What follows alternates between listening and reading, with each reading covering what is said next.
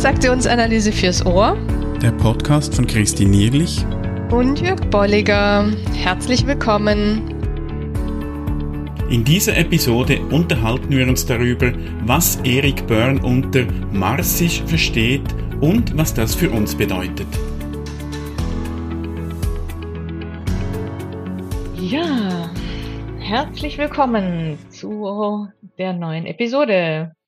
Ja, und ähm, wir wenden uns mal einem, sag jetzt mal, einem speziellen TA-Begriff zu, den man immer wieder mal hört, der aber, so meine Erfahrung, ist, dass, dass der selten direkt behandelt wird, auch, auch so in Weiterbildungsgruppen mhm. oder so. Und zwar geht es um den Begriff Marsisch. Mhm. Und da vielleicht vorweg gleich noch, das ist bei, bei Byrne, also vor allem Marsisch, wie, wie Eric Byrne das gemeint hat.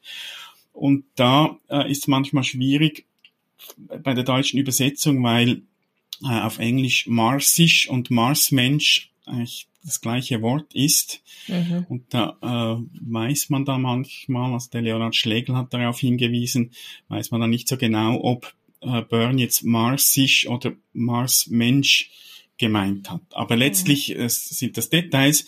Es geht um um das Marsische oder ebenso um die Frage, was würde denn ein Marsmensch, der nichts von uns Menschen, der nichts von, von der Erde weiß, wie würde er seinen Bericht verfassen, wenn er uns beobachtet? Mhm.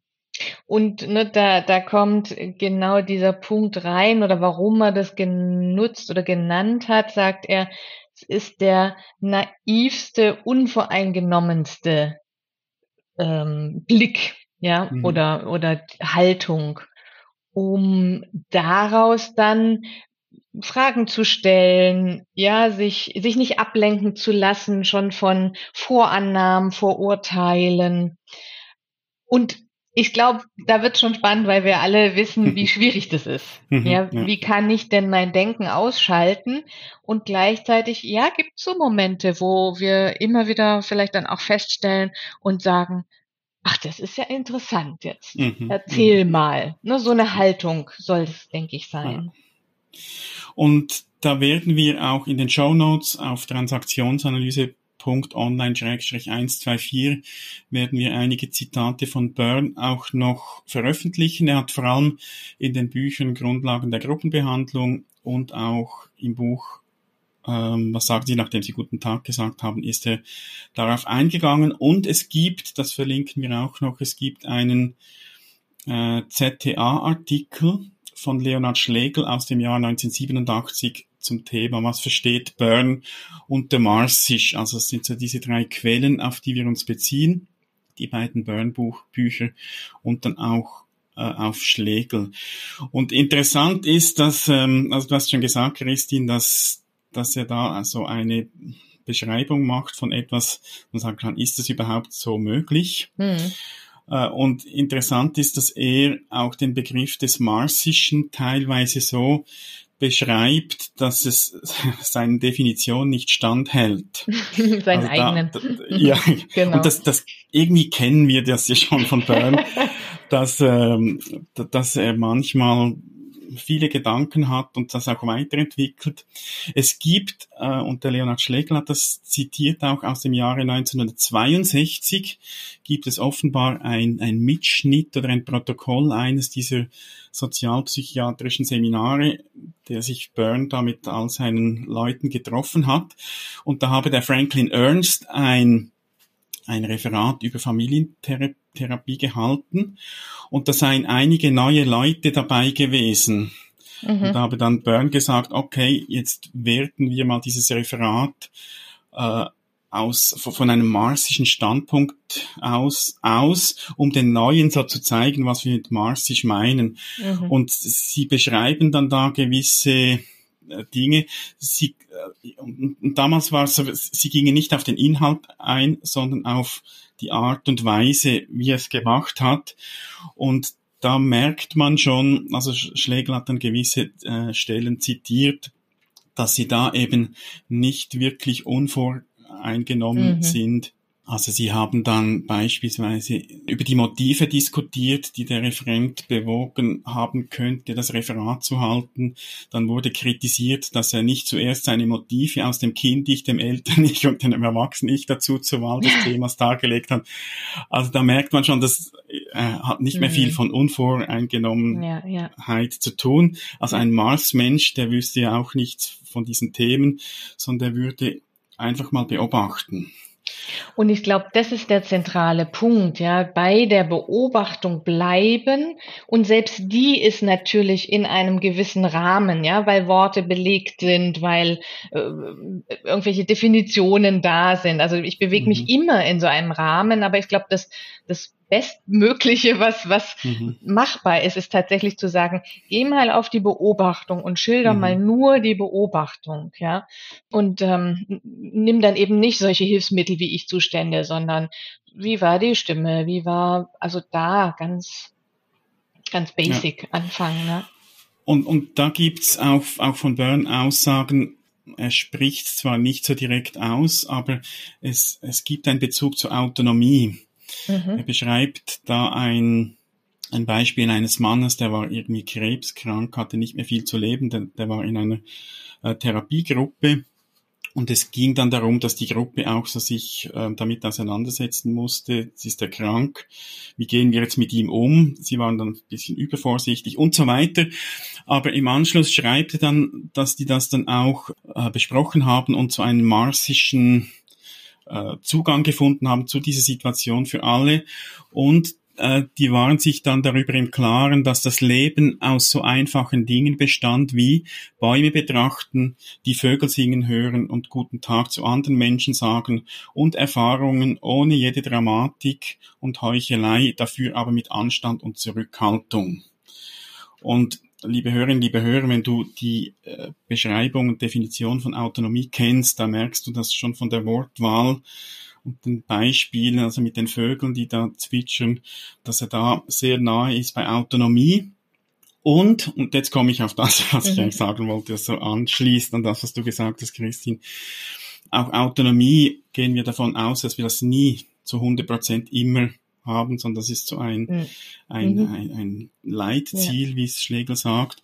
Und ich denke, das passt mit dem Marsischen auch. Also das wird uns nicht möglich sein, immer ja. unvoreingenommen zu sein. Und auf der anderen Seite kann es so ein, ein Training sein, eine Entwicklung, dass ich mir das immer wieder auch bewusst mache, dass ich das immer wieder für mich auch übe und dass es mir wahrscheinlich dann immer besser auch gelingt, mich eben möglichst unvoreingenommen ja. auf gewisse Prozesse einzulassen. Und es ist so auch ein spannender Punkt immer wieder eine Parallele zu dem, was Byrne ja auch formuliert hat, gerade beim Thema Autonomie in den Unterpunkten wie ein Kind. Ja, also er hat einerseits hat er dieses Marsisch und andererseits hat er dieses mhm, ja. wie ein Kind, ne, was er, was er eben ja bei dem, mhm. bei den Vögeln dann auch nimmt, was zum ersten Mal mhm. die Vögel singen hört oder zum ersten Mal, ja, die Hand ins Wasser taucht oder das erste Eis etc. Also da finde ich, ist es spannend, mhm. da hat er diese zwei Begriffe irgendwie so parallel und bei beidem nennt er eben dieses vorurteilsfrei und in Anführungszeichen mhm. naiv unvoreingenommen. Ja. Und er beschreibt dann auch, dass das kleine Kinder, dass die in der Regel eben marsisch aufnehmen, hören. Mhm. Er bringt da ein Beispiel von einer Mutter, die ihrem fünf- oder sechsjährigen Jungen sagt, du bist noch viel zu jung, um schon Whisky trinken zu können. Und der Junge, der hört daraus, dass, dass ich jetzt zu jung bin, aber dass ich später, um zu zeigen, also Byrne interpretierten das so, um zu zeigen, dass ich eben jetzt erwachsen oder ein Mann bin, dann gehört es dazu, Whisky zu trinken. Also das Kind kann es noch nicht so interpretieren, was jetzt die Mutter genau äh, meint. Und da sagt man ja auch, dass, dass Kinder bis zu einem gewissen Alter, dass die auch keine Ironie verstehen, weil sie eben marsisch hören und die hören das, was gesagt wird und, und mhm. ziehen dann auch ja. ihre Schlüsse daraus. Von daher passt das, denke ich, passt das schon gut auch zur Idee, dass es darum geht, Autonomie, wie Byrne es ja nennt, äh, wieder zu gewinnen und neu zu entdecken. Also mhm. da ist etwas schon vorhanden. Das hatten wir als bei der Geburt, so quasi, äh, gab es diese Autonomie. Äh, die haben wir ein Stück weit verlernt und das ist aber noch verfügbar. Und ich glaube, so ähnlich ist dann eben auch mit dem Marsischen, dass wir das eigentlich können oder mal gekonnt haben. Und wir haben es teilweise verlernt. Und da geht es jetzt darum, wie auch wieder bewusst mal zurückzugehen und einfach zu überlegen, was würde jetzt eben der Marsmensch hören, sehen äh, oder eben auch mhm. ein kleines Kind. Wir müssen ja nicht mal bis zum Mars gehen. Ja. was, was würde da ein genau. kleines Kind oder beides? Ja, oder und, mhm. ne, so die kleinste, die kleinste Intervention, die ich ja machen kann, ist zu sagen, wie, wie könnte man es denn noch betrachten? Ja, deine Situation.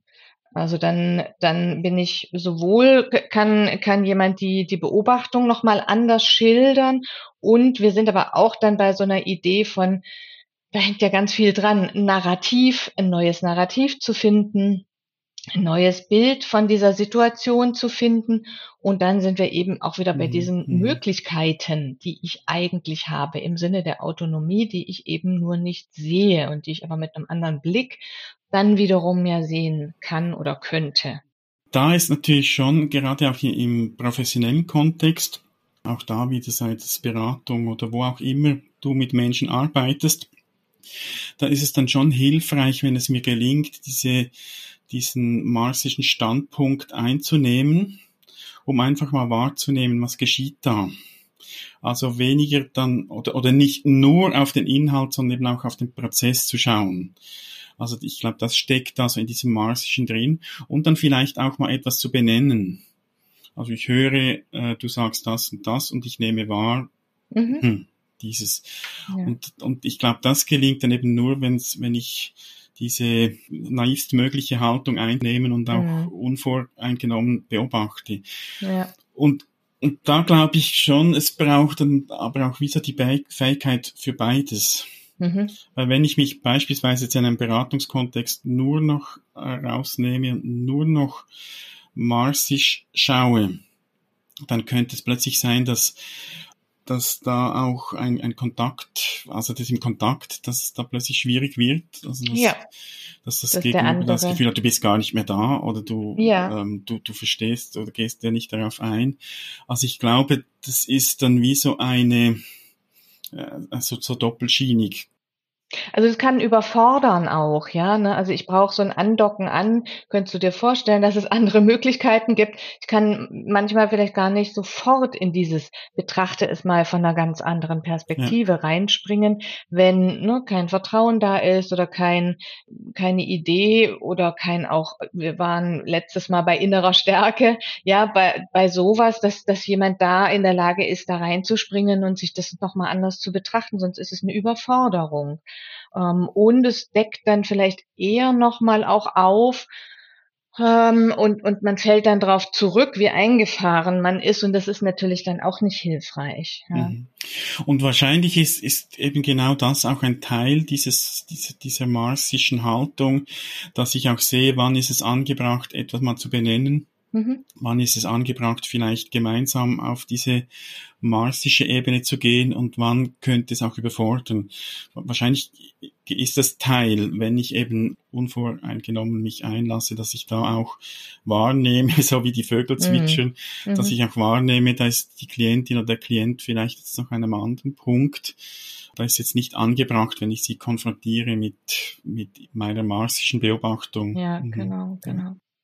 Und andersrum kann man es ja auch sehen und kann sagen, ich kann mich marsisch erstmal auf den Klienten einlassen im Sinne der Formulierung, die wir häufig nutzen, des Bezugsrahmens, dass ich mich erstmal in diesen Bezugsrahmen begebe und sage, aha, so ist es bei dir, ist ja interessant. Mhm, mhm. ja.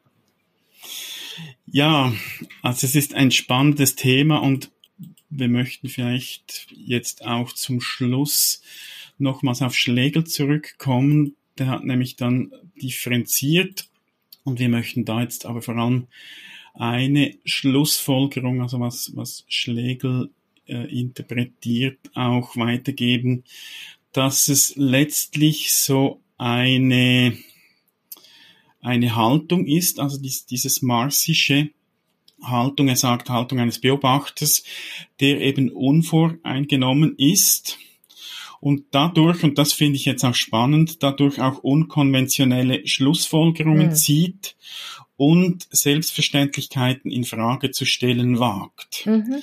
Und ich glaube, das ist ja letztlich dann das Ziel dieses Unvoreingenommen, ja. dass man eben auch mal unkonventionell ähm, ist oder eben Schlussfolgerung zieht und auch mal etwas in Frage stellt. Mhm.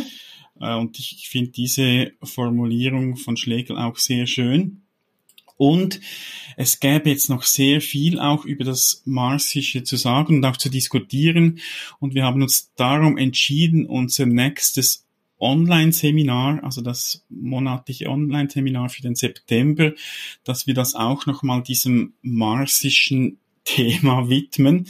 Das wird am 30. September um 18 Uhr sein. Also wenn du Lust hast, liebe Hörerinnen, liebe Hörer, da mehr zu erfahren und auch mit anderen zu diskutieren, auszutauschen, dann freuen wir uns, wenn wir dich sehen am 30. September. Du findest die Informationen unter transaktionsanalyse.online-online-Seminare. Oder auch in den Show Notes zu dieser Episode werden wir es dann auch noch verlinken.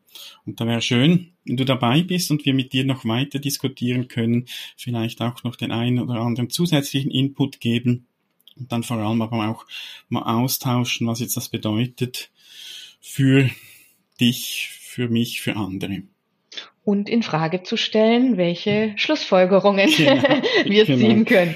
Also, genau, wir freuen uns auf euch, mhm. euch dann äh, per Zoom zu sehen und mit euch weiter zu diskutieren. Genau. Bis dahin. Bis dann, gute Zeit. Tschüss. Tschüss. Schön bist du dabei gewesen. Wenn dir unser Podcast gefällt, dann empfehle ihn weiter und bewerte uns auf iTunes oder in der App, mit der du uns zuhörst. Mehr über und von uns findest du auf transaktionsanalyse.online.